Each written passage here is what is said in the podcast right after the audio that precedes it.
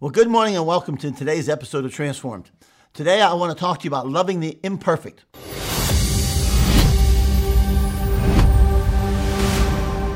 Welcome to today's message with Pastor Jim Balzano.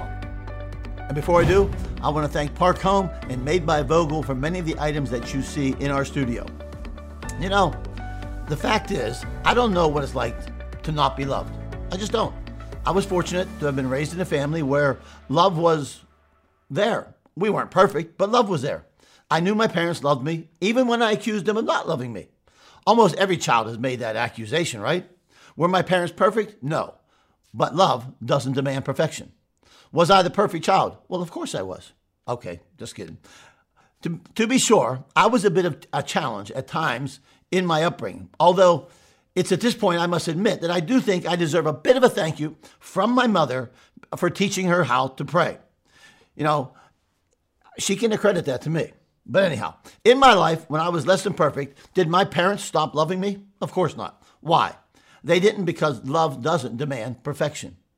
You know, I have three sisters whom I love, and they love me. Are they perfect? Let me be the first to tell you they are not. They're not even close. They're going to love that. All right? Did you ever argue while you were siblings? Sure, you did. All right? Did you ever get into heated arguments, differences? Sure, you did. Did we ever say unloving and hurtful things to each other? Of course we did. Did we ever stop loving each other? No. In years of marriage, have we ever stopped loving each other in the midst of imperfection? No. Why? Because love doesn't demand perfection. My children were loved, although I wasn't the perfect parent. I made many mistakes. They were not perfect children, and at times they did things that were disrespectful and wrong. Did we stop loving them? Of course not. Why? Because love doesn't demand perfection.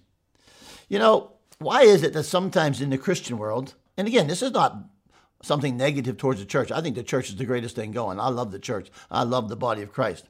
But sometimes I have seen in some people that love is demanding perfection from people. Wasn't that the spirit of the Pharisees? You see, look at the example of Jesus. He said that he loved his disciples. If love demands perfection, then that crew would have been unloved by Jesus shortly after they started following him. Jesus is the ultimate example of what it means to love the uh, unloved, unlovable person, but also the imperfect. He loved a crew of guys who would never be able to love him equally in return. It wasn't because they didn't want to, it was because they didn't have the capacity to love the way Jesus does. They weren't perfect and they weren't able to give perfect love. Many people want to receive love that is unconditional, yet they give love that is conditional. God's love for us is unconditional and perfect.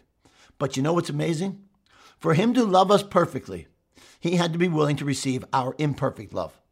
He loves us when we fail him. When we have moments of great faith and obedience, he doesn't love us more than when he, we don't. Why? His love for us didn't demand perfection. Don't misunderstand me. I'm not saying that he's pleased with everything we do. I'm saying that despite what we do, he still loves us. So I have some questions I want to pose to you. Does your love for people require them to be perfect? You have an expectation of them, but the moment they don't fulfill it, do you respond by taking your love from them? Because they had a moment of being unlovable, you decided to take your love away. That's not God. Hey, Dad, is your love for your children conditional or unconditional? Do they have to be perfect to be loved? Do you give and take your love from them based upon their behavior? That's not God. Hey, spouses, do you love your spouse even when he or she reveals their ugly or unlovable side? Let me remind you, you have one of those as well. Pastors, oh my, us pastors. Do you want perfect sheep who will never bite you? Get a different job because sheep bite sometimes. The fact is, we need to love them anyhow. Love them anyhow so they'll see the great shepherd. Congregants, your shepherd is going to do things that seem unloving, and at times he or she might be an unlovable jerk. But love him or her anyhow. What's the point? The point is, love doesn't demand perfection, and true godly love for others is not conditional. Sometimes those are we in covenant with are the very ones who do the things that break our heart or simply make it hard to love them at the moment.